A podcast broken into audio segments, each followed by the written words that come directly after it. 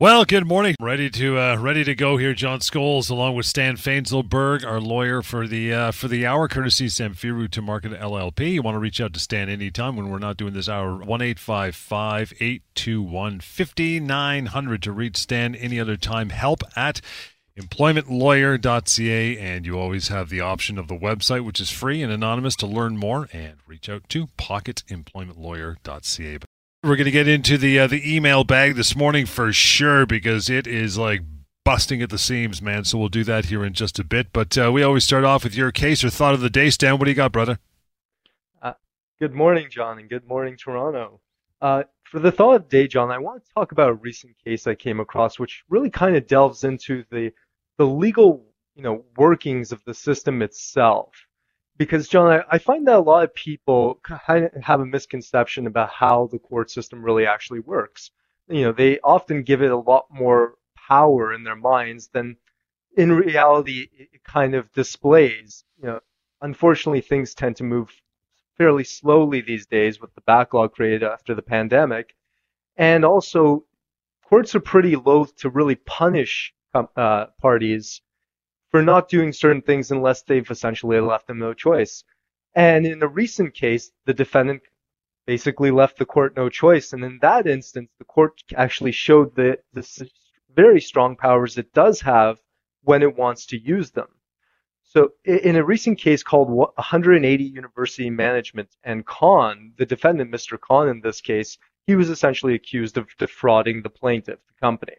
And uh, as part of a any legal process, there is a step called discoveries or an examination where one party essentially gets to sit down the other party and ask them any relevant question they want about the case. And that was scheduled with Mr. Khan, but unlike most cases, Mr. Khan just chose not to show up for that examination.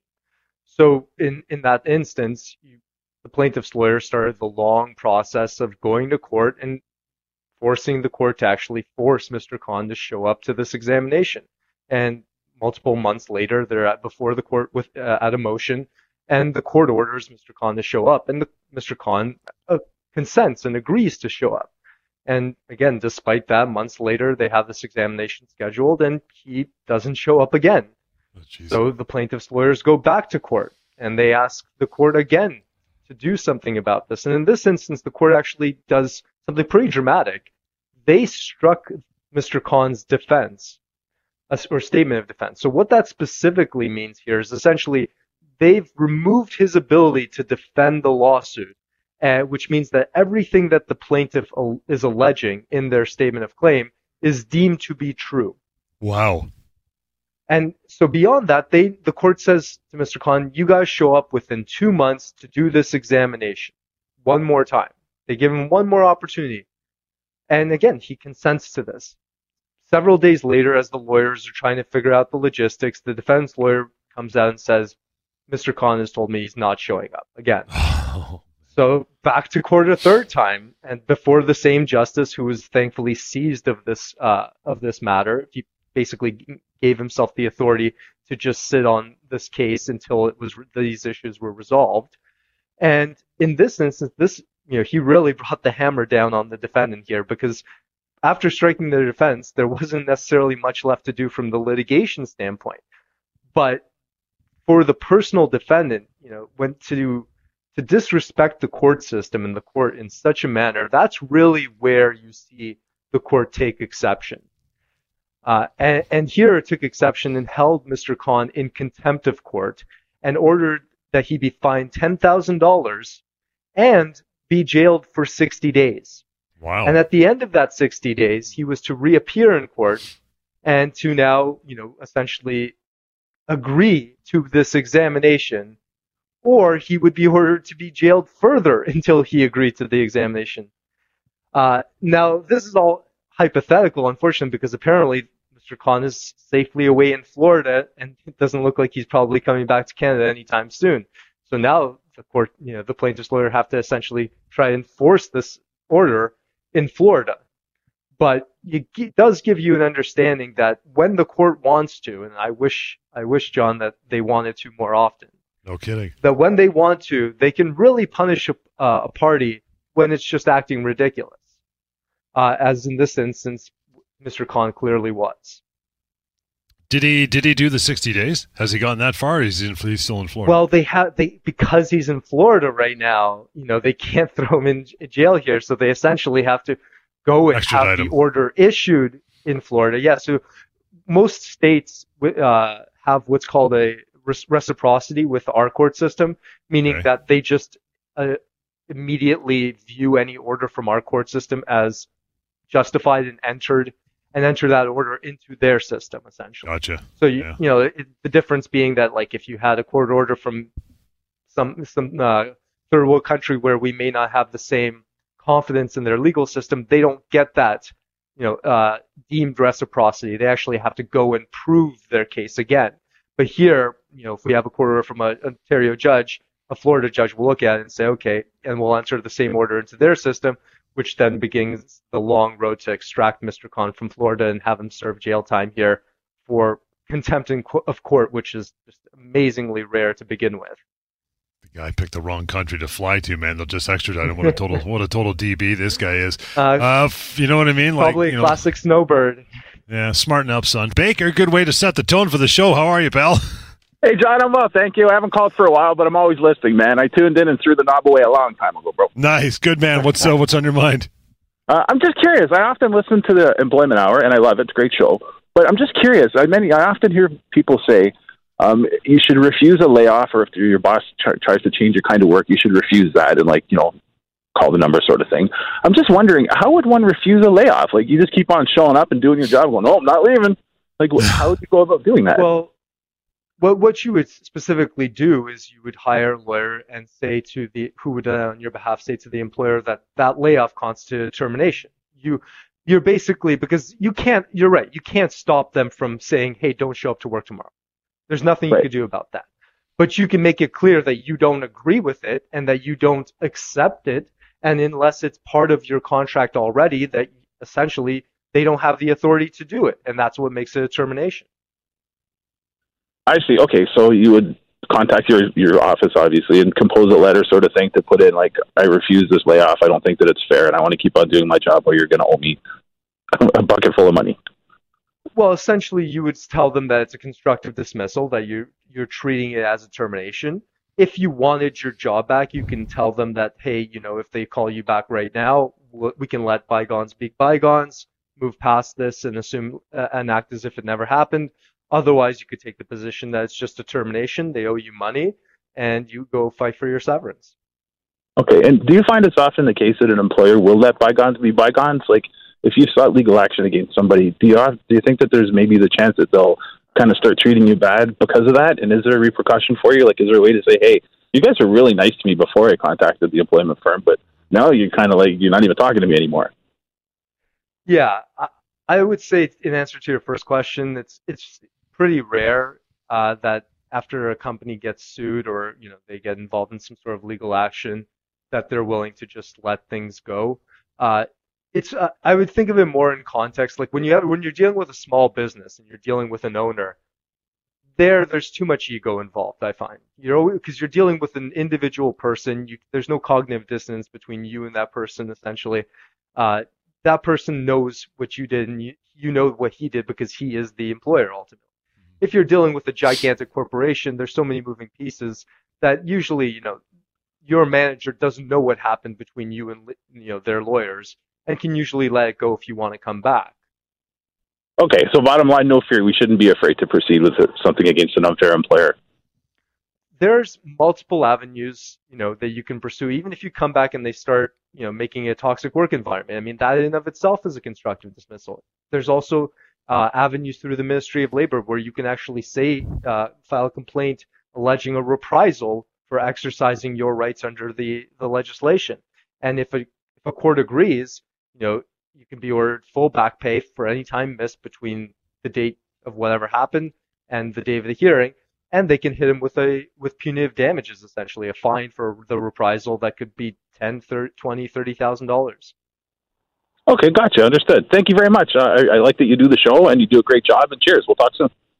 Thanks, Baker. Thanks. Appreciate it, pal. Keep uh, keep drying, keep tuned for sure. We'll get into uh, one email here before. Actually, you know what? No, let's let's get into a break before we get into this list of emails. Uh, you can send one along. By the way, that is help at employmentlawyer.ca. And we continue. This is the Employment Law Show. Stand by. As I mentioned, tons of emails piling up, uh, stand over the last few days. So let's dig into these suckers. Uh, Kelsey, first one up says, Guys, have worked through two separate employment agencies for the same company for over 20 years. They laid me off during the pandemic, and then in January, the employment agency terminated me. Is there anything I can do? Am I owed anything? What do you think? Yeah, absolutely, Kelsey. I mean, even if you're an employee for a temporary employment agency, that employment relationship still exists with that agency, and at the end of the day, if they terminate you, they're going to owe you severance based on you know the usual factors: age, position, length of employment. Uh, but in, Chelsea, in Kelsey's um, question, you know, she mentions that she had worked through two employment agencies, but for the same company for 20 years. And, and the really, and I think that gets to kind of the interesting or the most interesting aspect of that question, which is, well, if she works for that company for 20 years through two employment agencies, is that company potentially her employer, and are they liable for the full 20 years? And you know, very much based on context here, John. But you know, I I could tell you I have a case not too uh, not too dissimilar from this, where I'm arguing that's exactly what's happening. That you know, if you work for a company for 20 years, I don't care if it's through some third party. You know, you're showing up to the same place every day. You're dealing with Right. the same people every day who are telling you where to be, what to do, how much to how much money you make. You know, and, frankly, in these instances, the relationship with the employment agency itself tends to be very tenuous because other than you know them paying you the money through through their pay system, they don't have a real relationship with you. They're not talking to you, you know, even on a monthly basis usually. So that's on on paper often you know companies will try to get away with this kind of corporate scheming where they essentially it's a matter of passing off liability. Mhm. They want to pass the liability buck to someone else. But courts don't really care about what's on paper often. They care about what actually happened. What do the facts seem to indicate the law should be? And in a situation like this, you know, the facts can very easily indicate that it's in fact the company you worked at for 20 years that's your employer, not the company that just happens to send you a paycheck every couple of weeks. So it it to your point, uh, you know, in, in typical lawyer speak, it depends, right? I mean, so it's not always the employer that would pay your severance. Sometimes it is the uh, the agency that would have to pay your severance. Does that come up? Well, really, it, the agency is always going to be deemed the employer, I should say, in this situation. There's no question. They, you know, they're the ones who are standing up and saying we are the employer. The the other question here is, are they both the employer? Uh, Because it's not like you can only be, you know, the employment relationship it could be limited to just two parties. You can have multiple parties.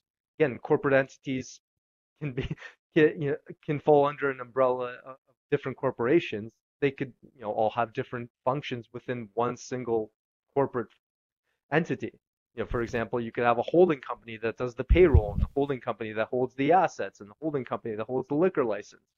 All those companies, at the end of the day, are likely functioning as one single company for the purposes of employment law, and they're all very likely liable to that employee. And so you can't just, you know, as an employer, move money around through various holding companies and then say, well, ABC is not liable because ABC is just uh, just holds the furniture. They're not. They're not the employer. That's exactly why the courts have set up this this legal principle of common or related employers, where you can say, no, they're technically all my employers, and they're all liable for the, for my severance. Rajesh is next. This guys, my employer is selling the business and tells me the buyer is going to hire me. However, it's been almost two months and I haven't heard anything from the buyer. Can I still go after my former employer? I, I guess Rajesh is assuming that he's now unemployed. Well, I mean, it sounds sounds very much like it. If you haven't uh, heard from who the company that's supposed to be your employer for two months, I think it's fair to assume that you might be terminated at that point. Yep. Uh, and the answer, Rajesh, is you can absolutely go back after the seller, um, because first of all, they clearly lied to you. The you know after two months, if the buyer hasn't contacted you, I don't think there's much else left to wait for. And beyond that, you know, you have two years to enforce your rights. That's what the statute of limitations is in Ontario. So you could go after him two months later, you can go after him 23 months later. It doesn't matter because you still have that legal right to go after him and enforce those rights. You know, it's it's interesting too. So how does that how does that severance again? It, it always gets down to a question of severance. So in this case, there's a seller and there's a buyer. How do we determine which entity owes the severance? Is it a matter of if you've never stepped foot in the workplace with the new buyer, it is the responsibility of the seller, or if you've spent one day working for the new company, it is now their onus to to pay you your severance if they let you go? How does that work? Yeah, that's a great question, John. And really, the starting point is to figure out first what kind of sale are we dealing with? Because Okay. there's really only two types of sales when you're selling a business, uh, or two types of ways to sell a business, let's say. You can sell the assets of the business, meaning all of its inventory, all the buildings, the payroll, its clients, etc. Uh, or you could sell the shares of the business. You know, think of any publicly traded company where shares are sold every single day of that business. Right. So if we're dealing with a share purchase, really, not, from the employment law relationship standpoint, nothing changes. You know, if I'm employed by Walmart and the Waltons decide to sell all their shares in Walmart, that doesn't change my relationship with Walmart. There might be new owners and they might decide to do different things, but at the end of the day, I'm still employed by Walmart. All my years, you know, that I've been there, nothing really changes. With an asset purchase, that's when things get very complicated. Because with an asset purchase, from a legal perspective, there is always a termination that happens. Because legally speaking, what's happening is you're going from one corporate entity, ABC Corporation, let's say, to another corporate entity, you know, BCD Corporation. Because those are different legal entities, they're different legal people ultimately. Your employment is ending with ABC. Now, if BCD decides to offer you a new job, well, certain legal principles st- start to kick in in that point. So, for one, our statute, the Employment Standards Act, has a provision in there that says if there's a sale of business and the buyer decides to hire on the employee, then all of their years of service for the purposes of the statute automatically get recognized. And beyond that, under the common law, you know, if you're hiring a person, uh, hire, sorry, buying a business and hiring that person, you know, to do the exact same job as they've always done with, you know, not introducing a new contract or anything like that, then oftentimes what the courts will say is you bought that business as a going concern. You bought it, you know, with all of its assets, but also with the liabilities attached to it when you're getting these employees because you're getting all the benefits of that employee, you know, their years of history, their skill set, all of that, all the things they developed with the seller. You're taking on those skills as a buyer, and because of that, the court will essentially say you've recognized their previous years of service with the seller as well. Makes total sense, man. Guys, uh, the email address we're using for this show, uh, Claire is up next, says, My department is being outsourced to another company, and this new company wants me to stay on as a contractor. Is that legal? You know, it really sounds like it's probably not legal. This is, again, one of those situations that I mentioned earlier, John, where something on paper doesn't necessarily matter and isn't the way that a court is going to analyze the situation. So here on paper, you have someone going from doing their job as an employee to all of a sudden becoming an independent contractor for tax purposes. Uh, and you know, I'm sure there's co- very well written contracts to that effect that probably everybody even signed and agreed to. But if you if you're doing the same job for 10 years as an employee, and then the next day you're doing that exact same job, but now as a contractor, that seems a little facetious. And, and that's probably the starting point here is that it doesn't seem like that's a true the true nature of the relationship. Clearly, if that was a function that was so, you know, necessary to be an employment function, it's hard to say that all of a sudden that you're just now a contractor doing the exact same function. So I, I would very much say, Claire, that's likely not legal. Again, context is important, and as John said, it it depends. But based depending on the context, I would say that's very likely not legal, and it doesn't extinguish your rights uh, as an employee. Even if you do accept the job as a contractor, you can always come back and say, no, you know what? I was never a contractor. I was always an employee based on what the law says, not these pieces of paper. Yeah. And I want my severance.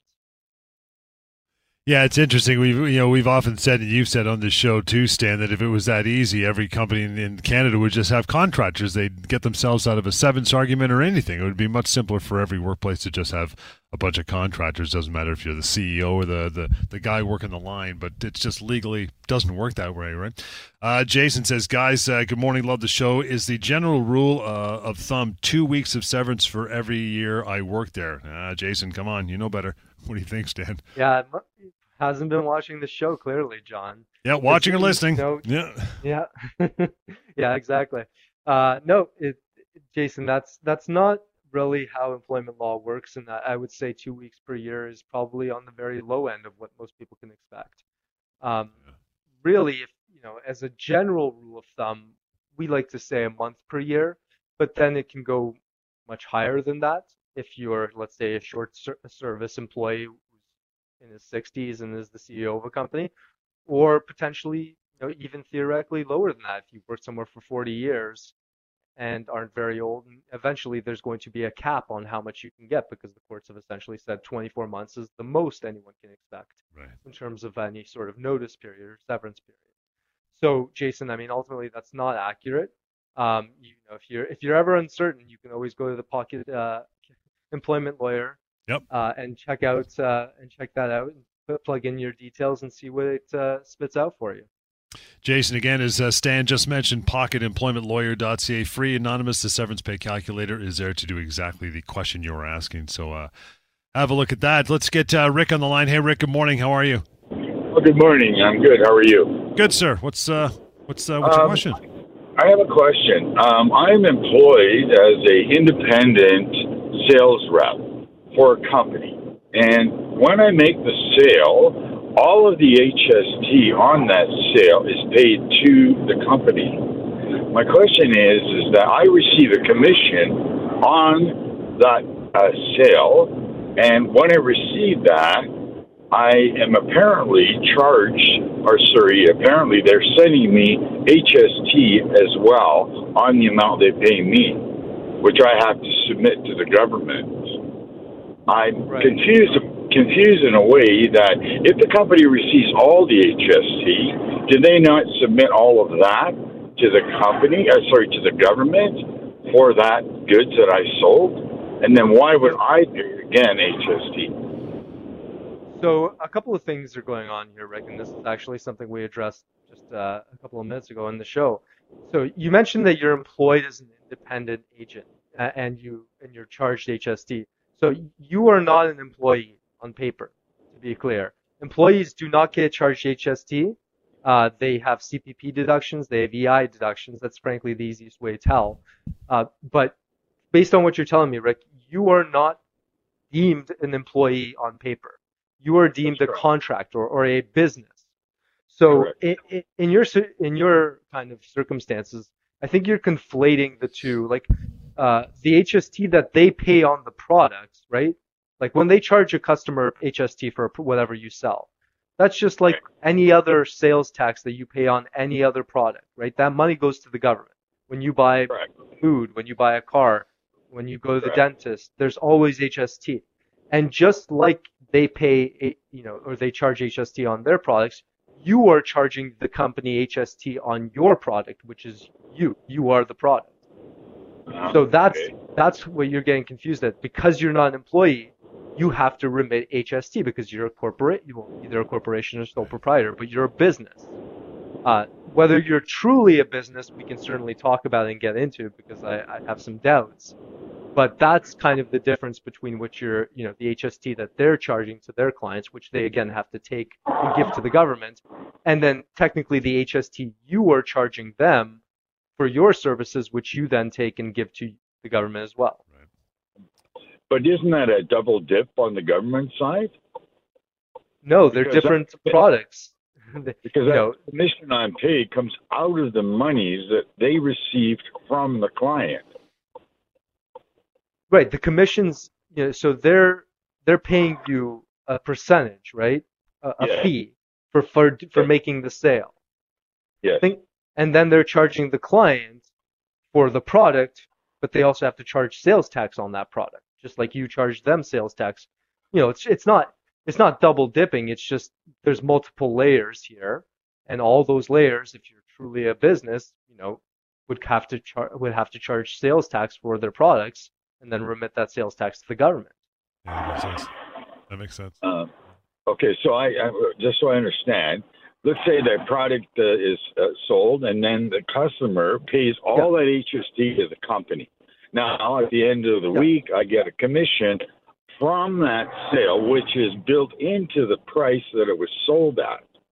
So, therefore, the company takes off of the amount they received my commission.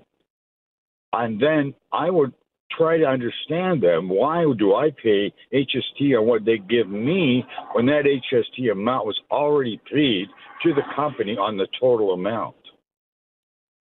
because they're different so I- let's try a different example like let's say you run a trucking company and you deliver cars to a dealership you know you deliver that car and then you give the dealership an invoice and you charge that dealership HST and then they take and they sell that car to me and they charge me HST Just yeah. you know, it's a- along every every step of the process.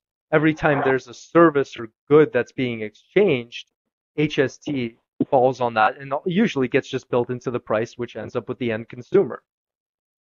Does that make sense? I follow that part, but uh, I just don't understand why the client is paying all the HST in the product, which is including my commission in there, and to the cost to the to the company, and then I get a, a commission out of that same amount, which is built into that amount. Why am I paying HST again to the government when it's already totally paid to the cost to the to the company? Hasn't been paid for you. You're a business. You're, you're making yeah. money off that. Yeah, that's, the difference. They have Yeah. to pay on your services HST because you're not an employee, as we say. You got it. Rick, you want Yeah, to follow sure. up afterwards? We got to get into a break. You can always uh, call Stan and have that conversation. That's why I give the phone number out, right? Good stuff. 1 821 5900. Employment Law Show continues. Hang on. And welcome back. Employment Law Show. Stan Fainzilberg is your guy reaching out to Stan after the show anytime to have that uh, lengthier conversation, get some clarity. No problem. Help at employmentlawyer.ca, the email we're actually using on air too. And the phone number, 1 821 5900, and that website built for you to use freely and anonymously, pocketemploymentlawyer.ca. Uh, Albert, next email up says, Fellas, can an employer terminate you while you're on disability leave? Ouch. What do you think about that, Stan? Uh, I think it depends, John. I think it depends on whether specifically they're terminating you while you're on a disability leave, but having absolutely nothing to do with your disability, Right. or if they're terminating you in a way that can somewhat be construed as discriminatory because they're terminating you in a way that's related to your disability. So to give you an example, John, if if you're on a disability leave and you know the company decides to outsource your entire department of 100 people, Right. well, that's perfectly legal. They're they're not terminating you in any way related to your disability. You just happen to be part of a giant re- reduction in force, you know, uh, situation where 100 people are affected. Now, if they were to just eliminate your position individually and then hire someone else for it while you happen to be on this disability leave, and you know that might be a little bit uh, facetious again, and it may may make you question whether that was legitimate or not, considering they told you that your position is being eliminated and then just took someone else and put put that person in that position. Uh, oftentimes, it- John, it's not like you find a smoking gun for discrimination. People are frankly a bit smarter about these things these days, and you know, not not dumb enough to write, "Hey, I'm terminating you because you're disabled." So that's why you know, and the, and the courts recognize this. Actually, the legal test recognizes this, and that's why the test for any discrimination it starts with number one: is there something that could be considered discriminatory? And that all this essentially first step means is can you show that you've been treated differently in some way and that you have uh, some that you're part of some protected group like a dis- disabled people or cer- certain racialized groups that Mhm. fall within the protected grounds of our human rights code so in this instance you're disabled your position was eliminated you know you say that's discriminatory that is arguably prima facie discriminatory so it, it goes to the next step in the analysis. And the next step basically turns to the company and says, hey, company, what's your side of the story? tell us why you, this isn't discrimination, essentially. Right. And you know, if a company says, well, it's not, not discrimination because we laid off 100 people, the entire department got let go. You know, we're so sorry, but his job just happened to be cons- subsumed in that uh, reduction of force action. You know, a court would likely look at that and say, yeah, that makes sense. That doesn't seem mm. like it's discriminatory. If, however, you know, you say that the position was eliminated and I can prove that, hey, well, you just gave that position to this other person, you better have some better evidence to suggest that the position was eliminated, or circumstantially it starts to look like it is discrimination, the court will just find that it, in fact it is discrimination because you can't explain how it wasn't. Get to uh, Robert's email here, help at employmentlawyer.ca. That's how you handle that one. Uh, says I was terminated after 12 years of service. Stan, uh, I was a, it was a technical role, and I'm in my 40s. I was offered 25 weeks severance. Is that enough? Is that fair? Uh, this is not too dissimilar actually from the earlier question we dealt with, which is is two weeks of severance for every year fair? As I said there, it's usually not, and I would tell and I would tell Robert the same thing. Uh, you know, one way to look at this, John, is to figure well look at what, what are his minimum entitlements. Just consider it from that perspective. And if Robert works for a company that's large enough, you know, 2.5 million dollar payroll, which is about 50 people making $50,000 a year. So if he works for a company that has a payroll greater than that, then his minimum entitlements are 20 weeks. So, you know, it sounds nice when you say they're offering you 25 weeks. Mm. But when you realize really all they're doing is offering you five weeks because the 20 is guaranteed already, that doesn't sound like much of an improvement. And, and in Robert's situation, again, I would say it's probably a very low package for his 12 years. And I tell him to give us a call and uh, talk to a lawyer about what we could do for him. And uh, get to another one here. Actually, you know what? We'll take a short break. We're going to see if we can get uh, Fab on the line again. Yee. I don't know. It's kind of like bungee jumping. Up. Yeah, exactly. well, we can, but we won't. Uh, we won't. Bob, stand by. Your email's coming, buddy. And Saturday edition of the Employment Law Show continues. Hang on. Alrighty, we are back at it. Rob, thank you so much for standing by, pal. How are you this morning? Great. How are you doing? Loving it. What's your question? I've been with a mechanical non-union firm for 38 years, and uh, they have no pension. And I was thinking about retirement. Is there is there any obligation for a severance for our construction company? Uh, sorry to say, Rob, but for, severance is only for people who are terminated. So anyone who retires uh, is not entitled to a severance package. Okay, very good. Thanks, Rob. Appreciate that. Go sweet one it would be if he was let go now after 38 years. He'd be uh, he'd be maxing out for sure to uh, 24 months plus. And like Steve, hey Steve, how are you? Hey, good. Thanks. Quick question. Um, yeah. I was actually terminated. I've been with the company about one year. They just had promoted us in December. Me and another business development manager. They offered the other business development manager the opportunity to stay on board with a pay cut. They terminated me without cause with a maximum of three weeks severance. There was no reason for the termination as far as I can see. Do I have any leverage for more severance or to file suit based on the fact that they, the two of us, were both promoted at the same time, we're in the exact same role, we started at the same time, same metrics.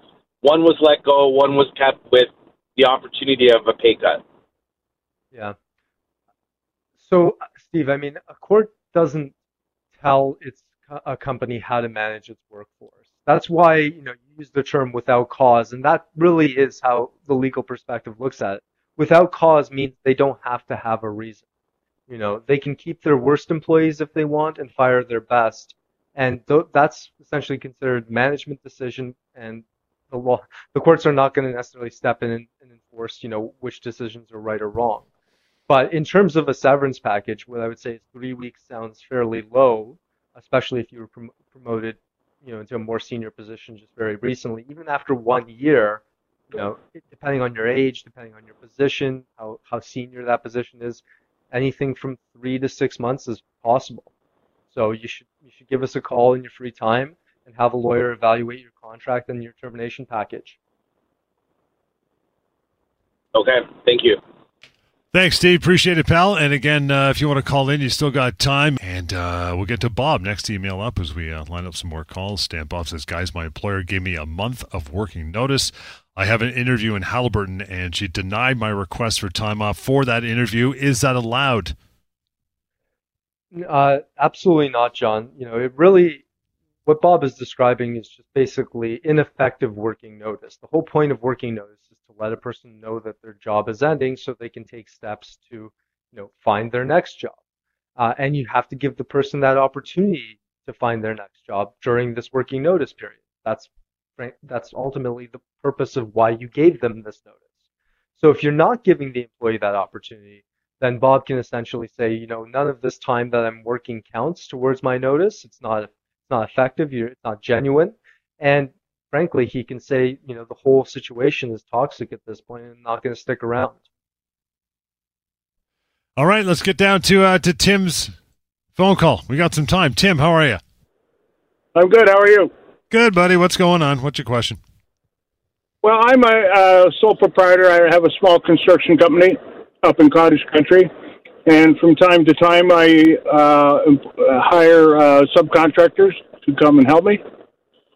And I get conflicting reports from different people as to whether they're classified as an employee while they're working for me, or or just how do I classify that? So it again, it's not about the classification. You just look at the situation you know, what do the facts look like? If you're just hiring a subcontractor for a particular project, they've got their own business, they use their own equipment, they hire their own crew members, and it's a you know limited scope project, that person's never going to be an employee of yours. If you, however, have a subcontract that that only works for you, let's say, you know, uh, you give them 100% of their work, you they've been with you for multiple years, uh, you tell them where to be, you tell them what to do, you provide all the equipment. That person, you know, is likely going to be an employee. And, and kind of beyond that, there's this middle ground between the two, where even if that person is not an employee, because they're 100% financially dependent on you, they can be deemed what's called a dependent contractor, which means that they're still entitled to severance. Okay. Uh, now, as far as me hiring, do I need to have a contract with them? With the employee or with your subcontractor? With, with uh, if I hire uh, John Doe uh, Construction to come and, and install windows for me, for example, do I have to? And, and we we agree on a certain price. Uh, yeah. Whether I supply the windows or he supplies the windows, they they either do supply and install or just do the install. Uh, do I have to have a written contract with them spelling out? Uh, you never have to have are... a written. Yeah, you never have to have a written contract. Really, it's not. It's not necessary because even if you don't have a written contract, the law implies a contract. It implies certain terms, or you know, usually you also have what's called an oral contract. Like you said, you've agreed upon price. You guys have set out what each one, each party is going to do. You know, that's an oral contract. But the purpose of a written contract is to ensure there's no confusion. And, you know, if you're talking about in this context of a contractor versus employee, it doesn't hurt to have a clause in there that makes it clear that, hey, this person is an independent contractor. Mm-hmm. They can go work wherever they want. You know, you're not restricting them from working anywhere else. Things like that. Because as much as I've said during the show that, you know, piece of paper doesn't entirely matter, and that's not how courts evaluate these situations, you know, it is still a piece of the puzzle. It is something the courts will look at and say, okay, well, you know, contractor, you agreed to these terms. You know, we have to consider that in this matrix of whether you're an employer or a contractor, frankly. Tim, appreciate that uh, final call for the day. You got some time now, you as well, if you've been listening, to reach out to Stan and his team. Make this number uh, your best friend going forward, right? 1 821 5900. Emails help at disabilityrights.ca and that website every time, pocketemploymentlawyer.ca. We'll catch you next time right here on the Employment Law Show. Enjoy your day.